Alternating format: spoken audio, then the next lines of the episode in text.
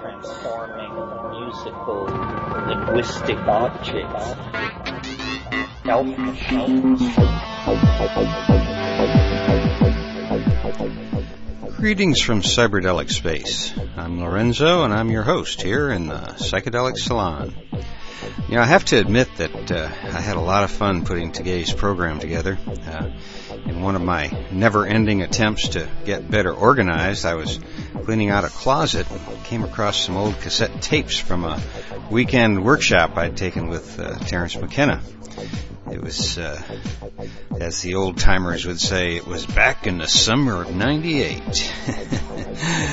and uh, it's uh, it was an interesting workshop. Uh, Terence uh, gave it at a place that he uh, he called a New Age watering hole, and so I guess I should probably leave that nameless for now. And there were there were about 60 of us in the group, uh, maybe as many as 80, I don't know. But uh, uh, we had had our first session on Friday night. Spent a couple hours going around the circle, and everybody told a little bit about themselves. And, you know, I was I was really blown away to see the wide range of people who had been drawn together for that weekend. It was uh, quite interesting to see uh, just just every profession and, and race and creed and uh, even people from all over the uh, different countries were there. It was just a real eclectic group. And you know, I went alone, but uh, actually I left with several friends that I know I'm going to have for the rest of my life. So it was a, a great weekend. And uh, Terence, of course, was uh, really at the top of his form, I think, then. Uh, in fact, I've already played uh, the rap that he and uh, Ralph Abraham did that Saturday night, the one about the World Wide Web and the Millennium. Those were our uh, podcasts 19 and 20, in case you missed them. What I'm uh, going to play right now, though, is a cut from the Saturday morning session that uh, begins with a question about how the Internet figured into Terence's time wave theory. And from there, well, I tell you what, let's just listen to the master, the one and only Terence McKenna. The original prediction was that there would be a deep plunge into novelty in 1996. That it would be the deepest plunge in the 90s. But that was based on my mathematics before John Sheliak corrected it once his corrections were factored in, it showed that there was a deep plunge into novelty where I said it was in 96, but that it wasn't the deepest, it was the second deepest. The deepest was, I believe, in 93, in fall of 93, which was right when the internet was going public and the World Wide Web was coming into being and all that was happening. The plunge that I predicted in 96, I felt pretty good about because right near the place where I predicted the maximum amount of novelty, we got within 10 days of each other the announcement of the Martian meteorite with fossils in it which has since been hassled over royally. I'm aware of that, but still, I think it was it was a it was a watershed moment that the President of the United States felt the need to address the nation on the subject of extraterrestrial life was a rare moment. and then within eight days of that announcement was the announcement of Dolly, the cloning of the of the sheep in England, which again, if certain scenarios come to pass, that will be a moment, you know, the point the human race passed from which there was no going back then, because basically, if you can clone a sheep, you can clone a human being. And uh, these technologies are all rushing upon us. I mean, the body is being dissolved as much by advanced medical technology as it is by cyberspace and the internet. Uh, I read this story, this amazing story recently set slightly in the future, and this guy has been in this very bad accident, and uh, virtually nothing has survived but his brain but they have a medical technology that they can take a fragment of flesh and clone him and then with hormones rapidly age the infant so that in two years there will be a brand new adult body for his brain to be transplanted in. And these people have this fantastic medical policy, but the fine print says that the brain can be kept alive must be kept alive by a medically approved method, but the insurance company reserves the right to choose the cheapest method. And the cheapest method is implant into the body wall of the co-signatory of the insurance policy. So this woman carries her husband's brain for two years inside her body cavity while his uh, while his body is being grown to manhood for the transplant. Hey, it's a dilemma we all may face someday. yes. Yeah. Um, I was. I wanted to ask you about novelty and psychedelics and the language um, that changes through the use of them. Um, I remember reading Maria Sabina saying that the mushrooms spoke a different language to her after people like Wasson came down and began to use them they went from Spanish to English, from Catholic mushrooms to, I don't know, Harvard mushrooms or something. Harvard mushrooms. Mushrooms, I don't know. Um, and I, so I haven't spoken with people that have um, taken DNA, I mean DMT, sorry, um, um, in um, the 60s very much. The people I've talked to that did said they were so overwhelming they could not even understand the language. Um, I haven't read about this anywhere. Maybe you can. Well, one place, there aren't many places you can read about it. One place you can read about it is there's a book edited by Michael Harner called Hallucinogens and Shamanism, Oxford University Press. And there's an essay in there by Henry Munn called The Mushrooms of Language, which is one of the most eloquent and beautiful essays ever written on psilocybin. It's, it's so wonderful, Henry Munn. Then harder to get, but equally interesting, is a, is a doctoral study that a guy named Horace Beach did at CIIS, and it's called something like uh, the perception of audio phenomenon under the influence of psilocybin. And he interviewed Bay Area psilocybin heads about their experiences with language. And uh, it's very interesting. This is a very interesting area of discussion. The on DMT and on psilocybin, and they are closely related, psilocybin being 4-phosphoryloxyN dimethyltryptamine, the phosphorylated form of DMT, though they do not degrade into one pathway in the body, it's a parallel pathway. DMT is NN dimethyltryptamine. Uh, these psychedelics particularly seem to impact the language forming portion of the brain. And this produces truly bizarre states of mind because it's the language forming part of your brain that is explaining to you moment to moment what is going on. You know, now I am eating, now I am having sex, now I am flashing on DMT.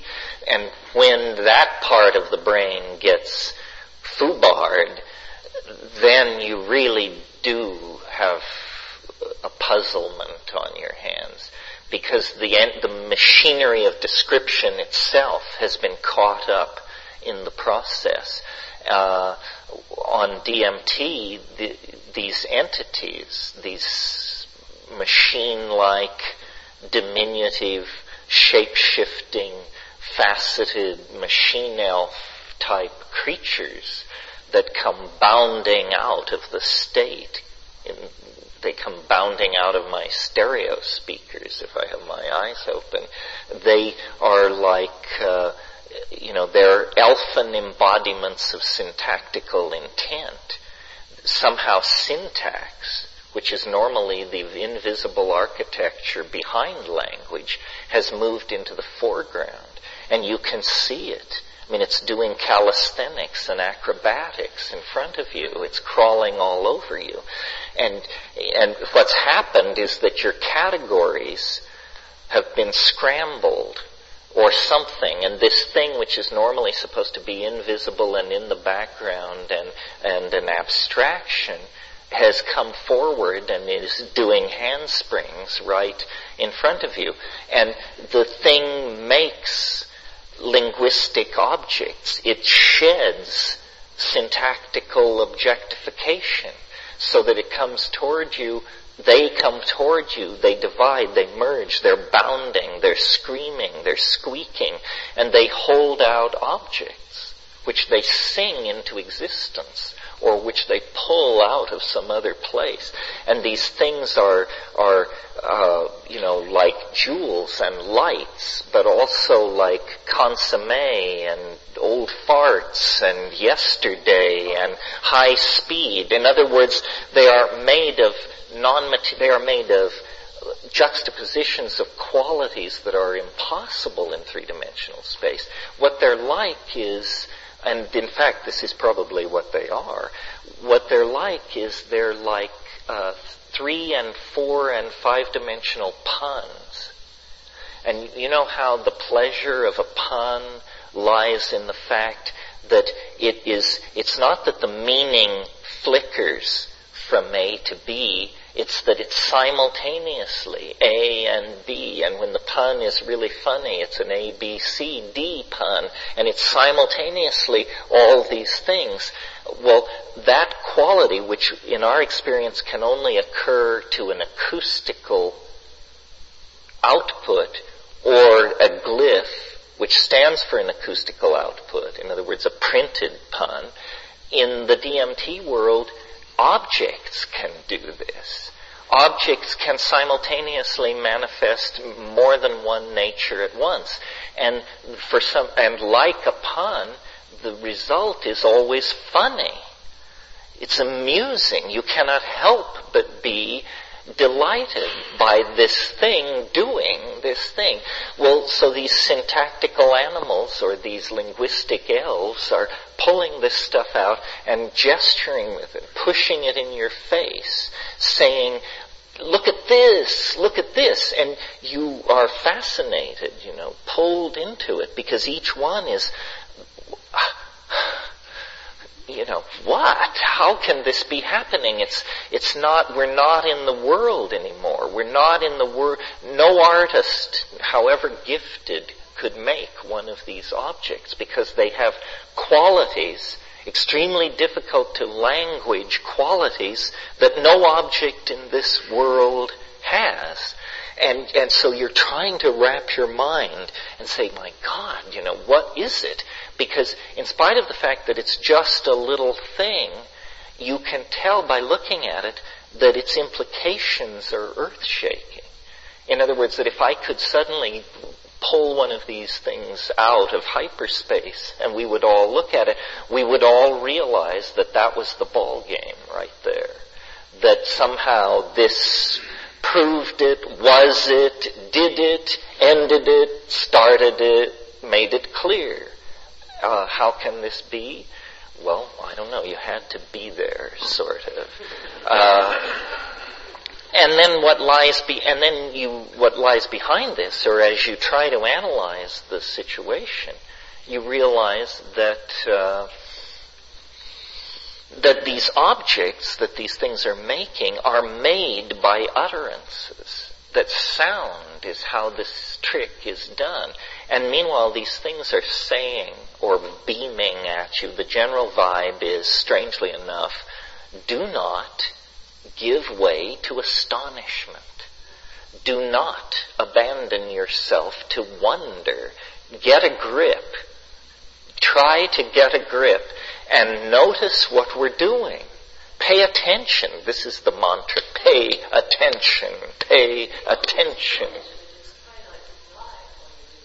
Well, somebody once asked me, you know, is it dangerous? And the answer is only if you fear death by astonishment. But, but death by astonishment is entirely possible. I'm not kidding. I mean, you are so fucking astonished that you, you've never felt your astonishment circuits get a workout like that before. I mean, what is astonishment in this world? It's like, oh, uh, this is a different form of astonishment. This is, you know. So, and, and then the whole notion that's being pushed here is do this thing. Do this activity. Do as we do. And you can sort of feel your intentionality or your inner something or other reorganizing and there's this like heat. It's quite akin to heartburn. I won't metaphysicize it. Uh, but heat in your stomach and it just moves up and then your mouth flies open and you do you this stuff comes out which is a very highly articulated syntactically controlled non-english non-european uh, language behavior of some sort. Not strictly speaking though i call it glossolalia it strictly speaking is not glossolalia. Glossolalia has been carefully studied and it's a trance-like state uh, on the floors of these Pentecostal churches in Guatemala. They measured pools of saliva 16 inches across from people who were in ecstatic glossolalia.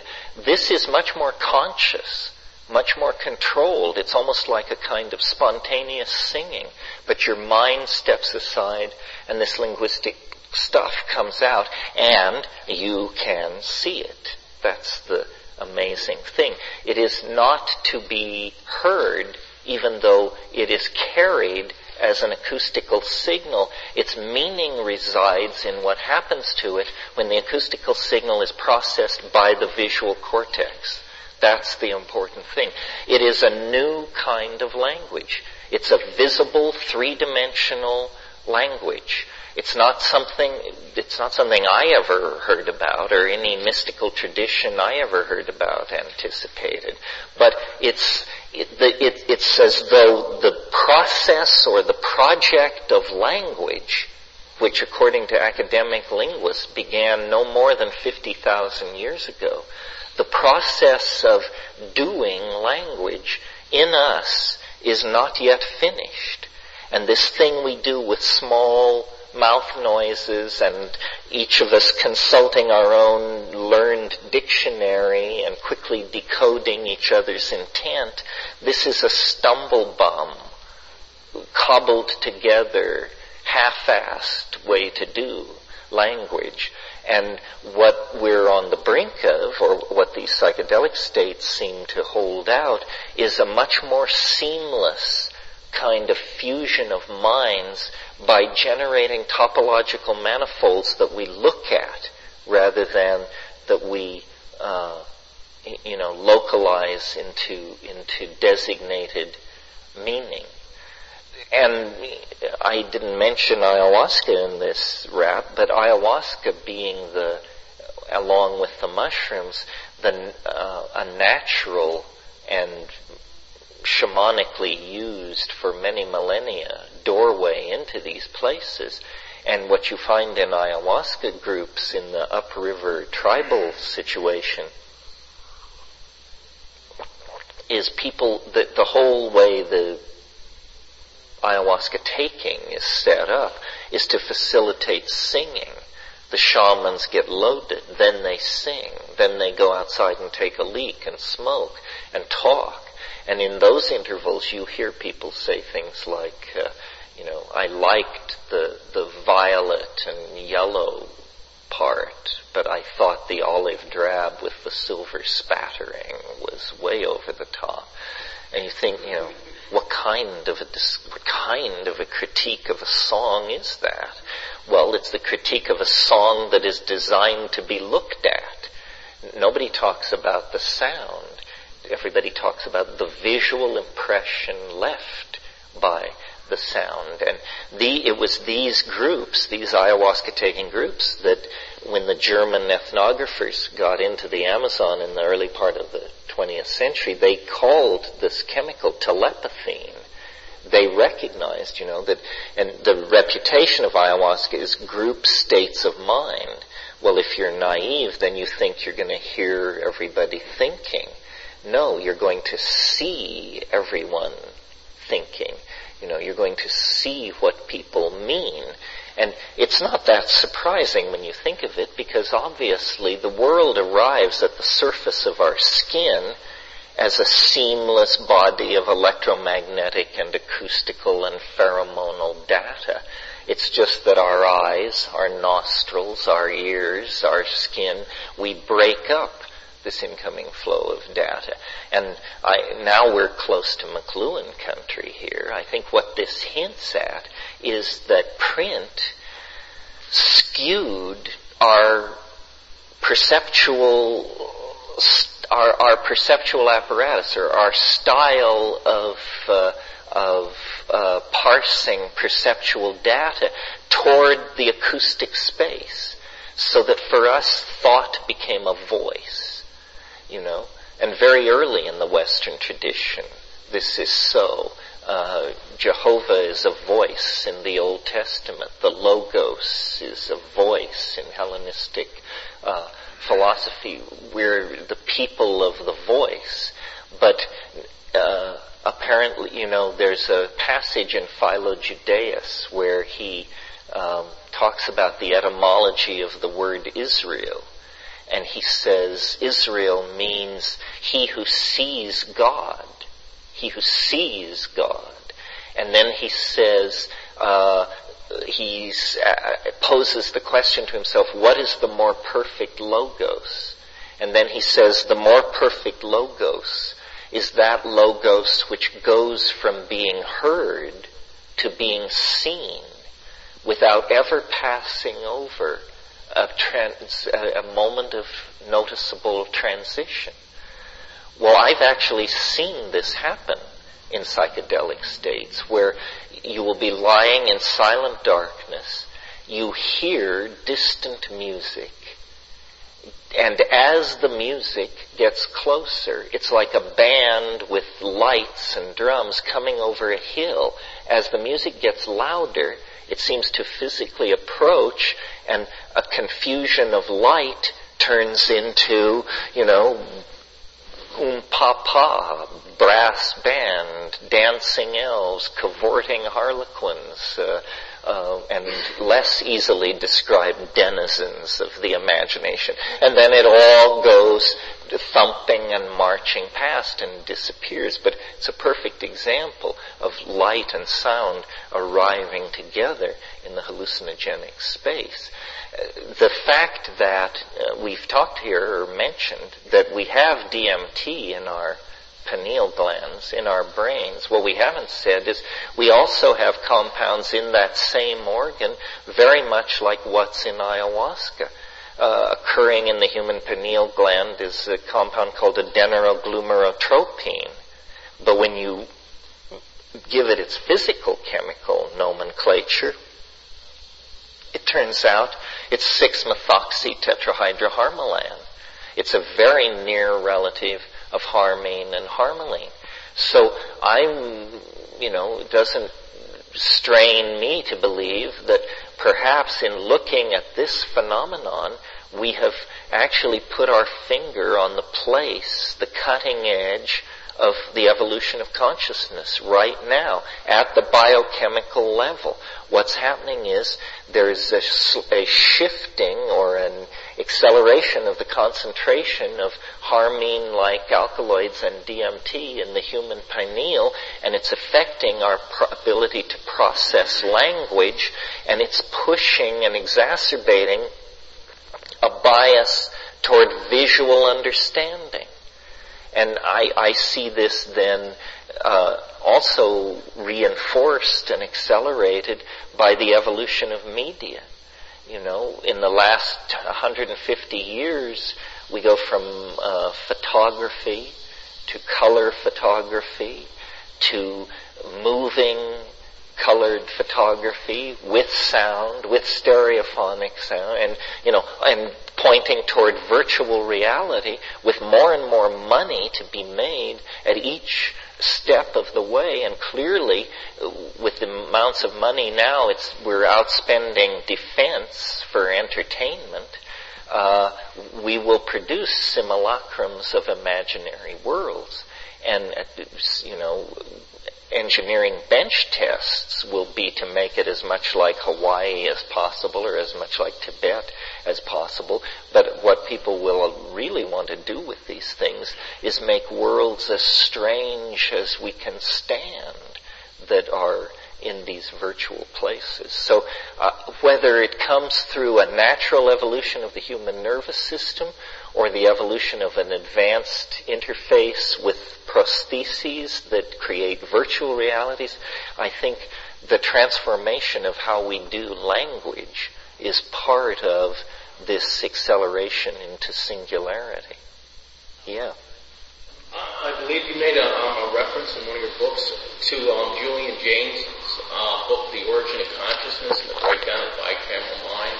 And uh, the way we, were, we evolved and God was like an auditory hallucination before, I guess, our consciousness really developed and we, you know, we were thinking human beings. And, yeah, Julian Jaynes, uh, it didn't win him too many friends, but he wrote a big book and had this theory that this thing which we call the ego is so recent in human beings that it actually didn't exist at the time of Homer. And he goes into Homer and he shows that the God always breaks through in situations of crisis and danger. And he felt that before Homeric times, people were essentially like ants or something. That they, their behavior was largely instinctual and that the only time they encountered this phenomenon of free will the interrupting of the instinctual pattern was in situations of great crisis and impending danger. And then this thing would literally almost come out of the sky and say, get your ass out of there, save yourself. Well, then over time, this ability to access this higher informational thing was like, again, the metaphor of encysted, closed over with the membrane of the self and made part of the machinery of the self, and that this is what the ego is. The ego is a Greek god that you have frozen like an ice cube behind your eyes and that you think you are this thing and that you know this is just a cultural myth a necessary weird idea, no more a true statement about the nature of the mind of the hominidae than uh, anything else.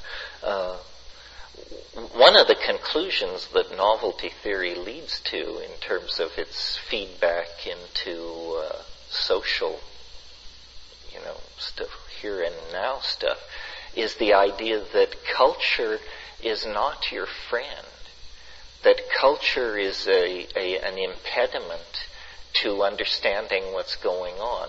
That's why, in my, to my mind, the word cult and the word culture uh, have a direct relationship to each other. Culture is a cult, you know, and if you feel revulsion at the thought of somebody you know, offering to the great carrot or tithing to some squirrely notion, just no- notice that your own culture is an extremely repressive cult that uh, leads to all kinds of humiliation and degradation and uh, automatic and unquestioned and unthinking behavior. There's a tendency to want to celebrate culture springing both from the French deconstructionists and their fascination with culture, and then the the effort to build pride through ethnicity thing. Well, that's all very fine, uh, but I think the cultures we should all revere are our ancestral cultures the cultures most of us have our root in, roots in, the actual culture we came from, was probably fairly squirrely. I mean, the American family uh, is what keeps uh, American psychotherapy uh, alive and well.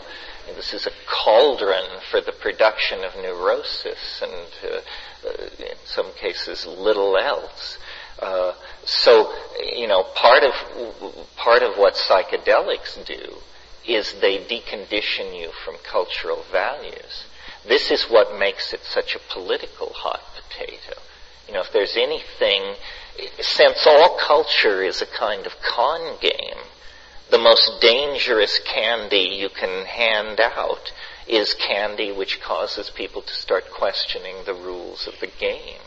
So you can have a Stalinist state, a parliamentary democracy, and a, and a theocratic state, and they all can agree on one thing, that psychedelics are just terrible because uh, you know then citizens start asking all kinds of hard questions and and the uh, devotion to the values of the fatherland uh, become mired in pseudo-intellectual discourse, and uh, the next thing you know, somebody has to be shipped off to the camps in order to right the situation. Or even our own structures are dissolved, and we're frightened of that, or taking hallucinogens in that regard. Oh yeah, no, it definitely works in the personal life. Like I, uh, you know, I've been building a house in Hawaii, and while I've been building it, I've definitely cut back my intake of psychedelics because I don't want the answer to the question, is this a good idea,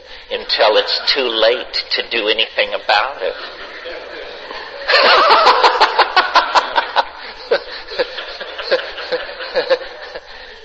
It's like St. Augustine's prayer, God grant me chastity and, con- and continence, but not yet. Ah, uh, yeah. um, uh, one of the big ideas that seems to be in the notion of the archaic revival is that uh, the whole big thing is really conscious and alive. The universe, the galaxy, the larger entities, and that's interesting because it's a traditional belief that's held by non-modern, non-scientific uh, uh, cultures. And if in fact our belief systems are taking us in that direction such that that makes sense to us, it's really interesting, but it also sort of upsets the um, current description of evolution within the, say, the Darwinian dogma because uh, that seems to be, you know, based on the idea that it's all very random and it's just all material and life is a big accident that's moving forward. So I, I think that one of the um, ideas that you're talking about today is tele- teleology. That uh, whether or not when we really want to talk about evolution and how evolution as a theory is going to itself evolve and absorb this idea um, comes down to you know, whether or not these larger things have in fact some kind of direction behind them, which is what I think your work and observations imply. Um, and so I thought one day about how to understand that, and it, I had a question, which is whether or not you can um, talk about creativity as having a fractal nature, since self-similarity shows you at various levels similar principles and since on our level as human beings, anything that we make, we first think about. It begins as thought and then it becomes matter. Right. And so if creativity could be seen as having a fractal dimension, it would be a way to talk about all kinds of creation by simply understanding it at the level at which we see it. And it would suggest that to modify the Big Bang theory a little bit, before there's a Big Bang, there would have to be a big thought and you kind of move along with that idea. So I want to ask you to comment on that, but also in relation to the idea that is also contained in evolution about the origin of language, because some of the things you're speaking about from your DMT experiences have a funny resonance with creation stories, like Adam and Eve naming the animals. Um, and I've never really been all that comfortable with the idea that language would evolve out of grunts and groans when guys like um, uh, Chomsky say it's all organized as a big uh, system in language, and all kinds of languages can be very different, but inside they always have these structures. And nature and ecosystems and languages always seem to pop out fully formed and integrated. So, is there any possible way that we could think that language, rather than evolving from grunts and groans, evolved in the opposite direction? That the first time language was used, it was used with the power that you ascribe to the machine elves that it was something that was done carefully and precisely because it could manifest form, or something like that. Well, in terms of one more idea, in terms of how new species come into being, um, the only idea that we that we really get to uh, allow um, into the theory of evolution is that it's an, it's an accident. That there will be a mutation and a new species similar to another species will be born and it will survive and that will lead to a new species. But uh, I have a logical problem with that in that any female creature which gives birth to a new species is going to perceive that, cre- that species as a birth defect and is maybe not going to want it to survive. And then there's only one. Um, and so that Barbara Clow book I read talked about nine dimensions and said the sixth dimension was the morphogenetic field from which all species and organisms evolve. So I was kind of thinking maybe along the lines of the metaphor of the computer. There's a software program in which new species are developed and designed, and the whole way in which they integrate themselves into existing ecosystems, etc., somehow or other all gets worked out, and there's a mystery that we don't see and don't understand by which these new forms come into being. And maybe they all come into being at once with a thousand or a million creatures instead of just one having to struggle. Well, all this raises a lot of stuff, most of which I can't remember because of my devotion to cannabis. But let's go back to the thing about language and, and yeah, the origins of language. Let's talk about that for a minute. I think that I've been thinking about this because I've been writing about it, uh, and here's what I've come up with. Uh, part of what makes it difficult for us to think about language clearly in English is that this word language is used by us to mean spoken language and it also means the general class of linguistic activity as in computer language, body language, uh, so forth and so on. Uh, and what we, to think clearly about language, we need to have a clear distinction between spoken language and the general syntactical organization of reality. Language. Because that is old. Honeybees do it, dolphins do it, termites do it, they all do it different ways, octopi do it. There is much of language in nature. In fact, you could argue that all of nature is a linguistic enterprise because the DNA essentially is a symbolic system. Those codons which code for protein are arbitrarily assigned, assigned in other words by convention. There is no chemical relationship between the codons and the proteins they code for any more than there is a, a, a, relationship between an English word and the thing it intends. Those are just conventionalized by probability over time. So language is deep in nature. Uh, what is not deep in nature is speech. Speech is as artificial as the water wheel, the bicycle pump, uh, the Tesla coil, and the space shuttle. Somebody figured this out somewhere. Well, so then people say, well, but this is hard to understand. It's hard to picture how it could happen. Well, here's how I think it happened. My little example about the songs earlier was a stab at this, but here's more. It's that all kinds, all non-genetic behaviors, which are called, reasonably enough, epigenetic behaviors, are nevertheless, they're not simply expressions of free will. They are uh, under the control of a looser system of rules than the genetic rules, which are chemical and absolute. The epigenetic behaviors are under the control of syntactical constraints. In other words, we need to expand the concept of syntax from the rules which govern the grammar of a spoken language to the rules which govern the behavior of any complex system. So, for example, before speech among human beings, I think it was probably very touchy-feely. If you watch monkeys, you see this. They touch each other. They, they, they stroke, they grunt, they groom, they goose, they push, they do all of these things. Uh, the repertoire of this kind of behavior if you're good at it, may be on the order of having four or five thousand words in your vocabulary. Well, when we watch primates do this kind of behavior, we don't think of it as a language, but in fact it is. It's a gestural language. Uh, a couple of years ago, some research was done where these people took pre-verbal infants and they taught them standard American Sign Language before they could speak. So these little tiny children could sign, pick me up, please change me, where is daddy, I'm hungry, I want to watch TV, before they could ever utter a word. Well, now what we're always told about spoken language is it's this miracle and that we're genetically hardwired for it.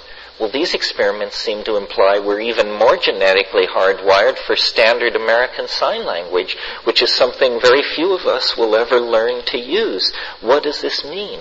Well, it means that the gestural capacity is deeper than the ability to verbalize, and hence probably older. So I think there was, there was a gestural language as complex as standard English, probably, in place before anyone ever uttered a word. Now, what the psychedelics seem to suggest is that you can get so hyped up on tryptamines that your body goes into some kind of almost convulsive shock and the normally acoustically modulated uh, processing of language flows over uh, into the voice box and you begin to literally articulate syntax. You begin to make a noise which is a tracking noise for this ongoing syntactical stuff that's organizing gestural intent. And it's like going from uh, carving in stone to color TV. Your, your, your listener immediately transfers loyalty to this much more spectacular form of behavior. And so it's like literally that the word burst forth full blown uh, based on a platform of gestural syntax that had been maybe millions of years in its formation.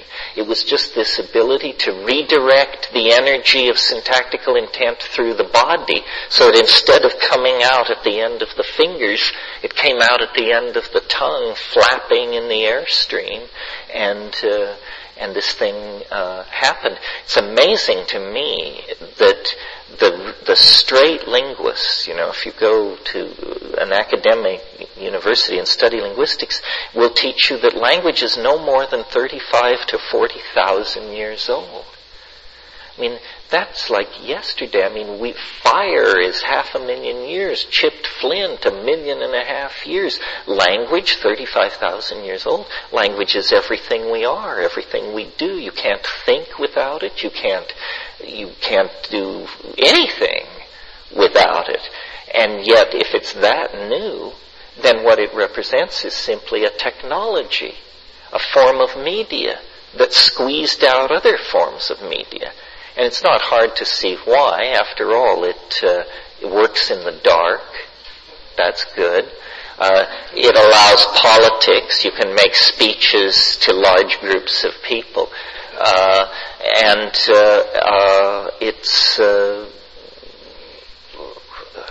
well, it, it's just very portable. It's the cleanest technology ever put in place. It, it, when you think about it, it's one of the weirdest abilities human beings exhibit. And when you go forward to reading, you realize this is an animal in some kind of an informational tizzy. I mean, the idea that you would make marks in clay which signify tongue noises, which signify designated objects, so that these pieces of clay can be lugged hundreds of miles, so that other people can reconstruct your thought by looking at these pieces of clay. This is bizarre.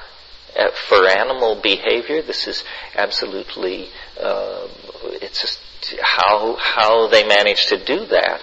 Uh, and of course, the picture writing we understand, but there is similar to the breakthrough to speech is the breakthrough to a phonetic alphabet where you see, aha, we don't have to portray the thing we intend. All we have to portray is the sound of the word that signifies the thing we intend.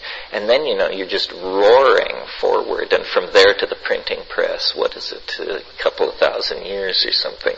Uh, and, and then there's no going back. Uh, so that's the part about language. Now, what was the second part after that? Um, well, just whether you could think about creativity as a principle that could have a fractal dimension, and that would be a way to think about design on a larger universal order as having some uh, consciousness.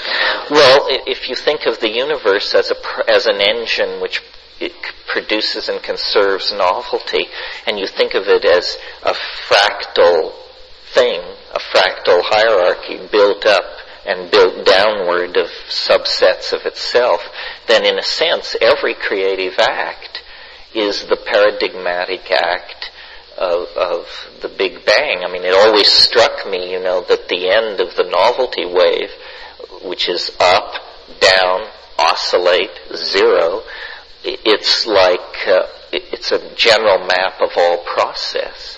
Uh, we could be describing the life of the energy output of a star, or the firing of a single neuron, or the birth and death of an economy. Uh, in a sense, you get down to a fractal level where you can say all processes are the same. They have a beginning, a middle, and an end.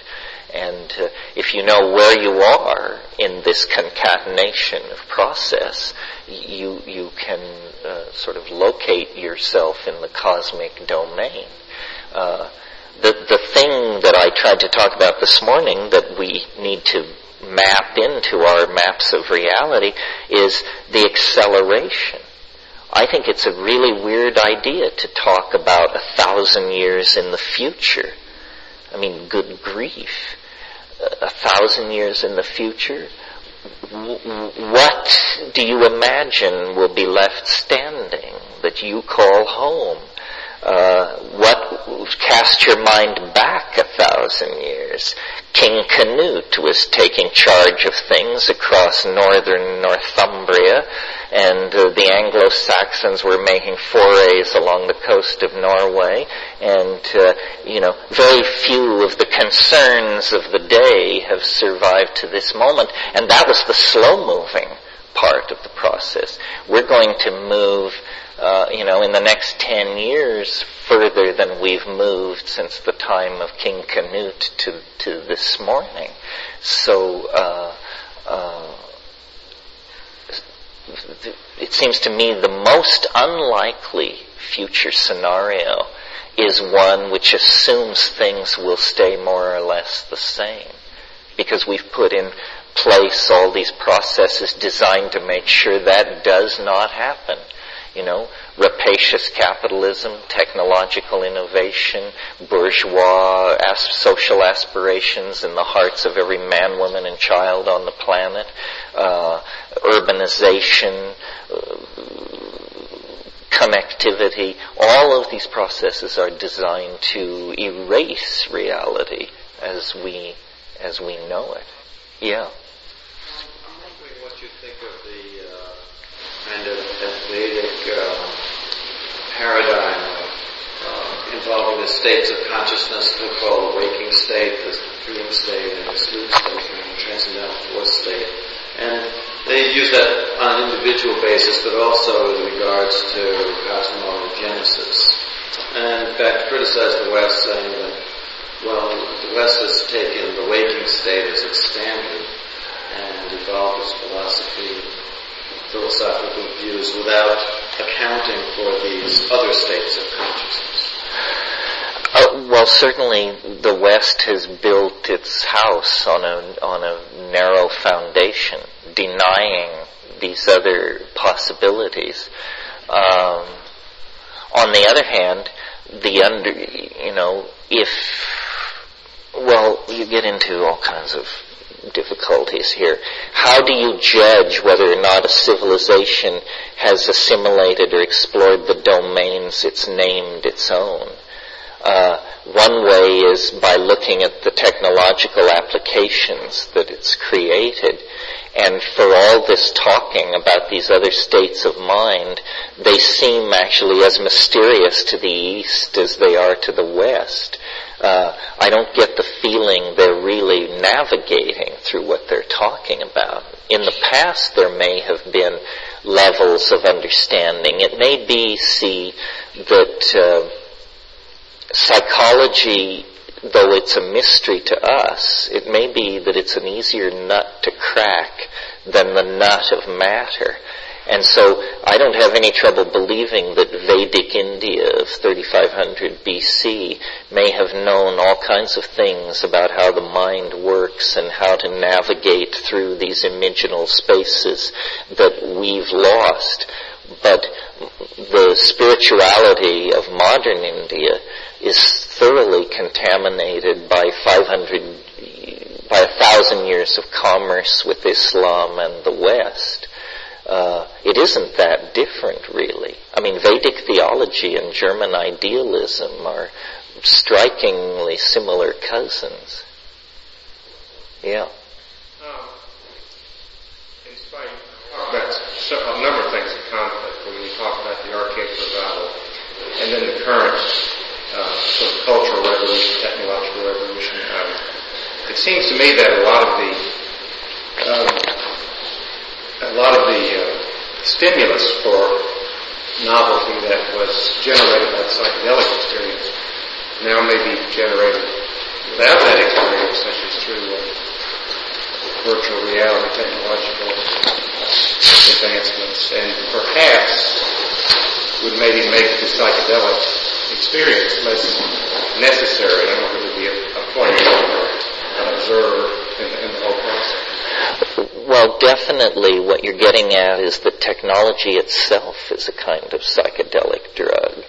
That, you know, by chance or design, the proponents of psychedelica have figured out that it's totally acceptable to this culture if you disguise it as electronic entertainment uh, and put it out that way. So the the web is incredibly subversive simply the fact that all that information is there and available in a world where control of access to information has always been the game.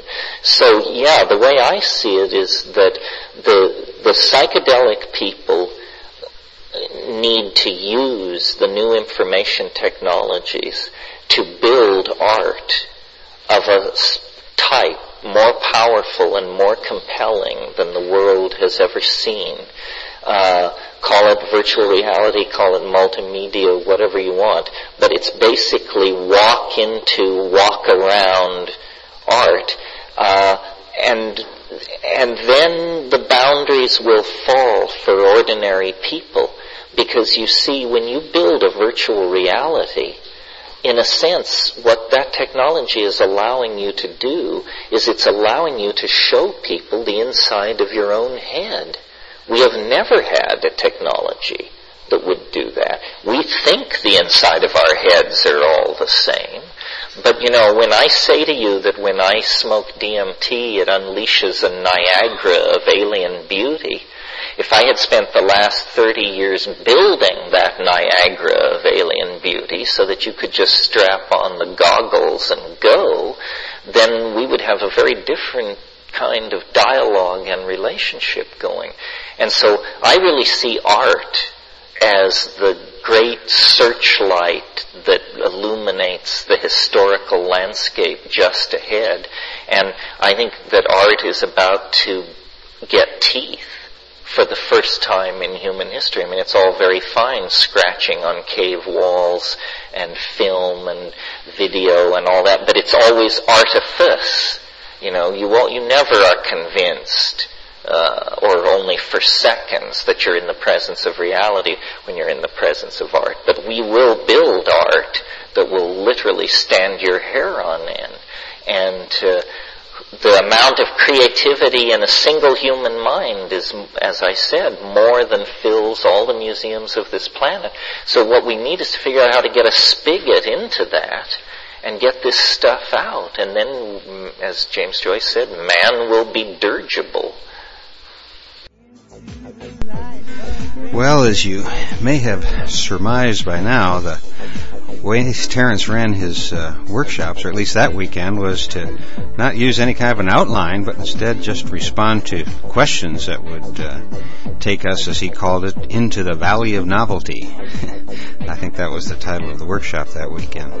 Uh, I've heard this tape actually probably a half dozen times or more now, and you know I still hear something new each time I listen to it. So that's what I really uh, recommend that you do right now. You know, go back to the beginning of Terence's talk and re-listen to it right now while it's fresh in your mind. You know, there's there's a lot of really important information here that you don't want to miss. And what I think sometimes happens is Terence will say something and you'll be off uh, in the clouds thinking about what he said, and you'll miss about six thoughts in the meantime because uh, he's a pretty rapid fire thinker. And before you go, I just want to thank you again for joining this extended family of now thousands of us here in the Psychedelic Salon. It's good to get together with you again.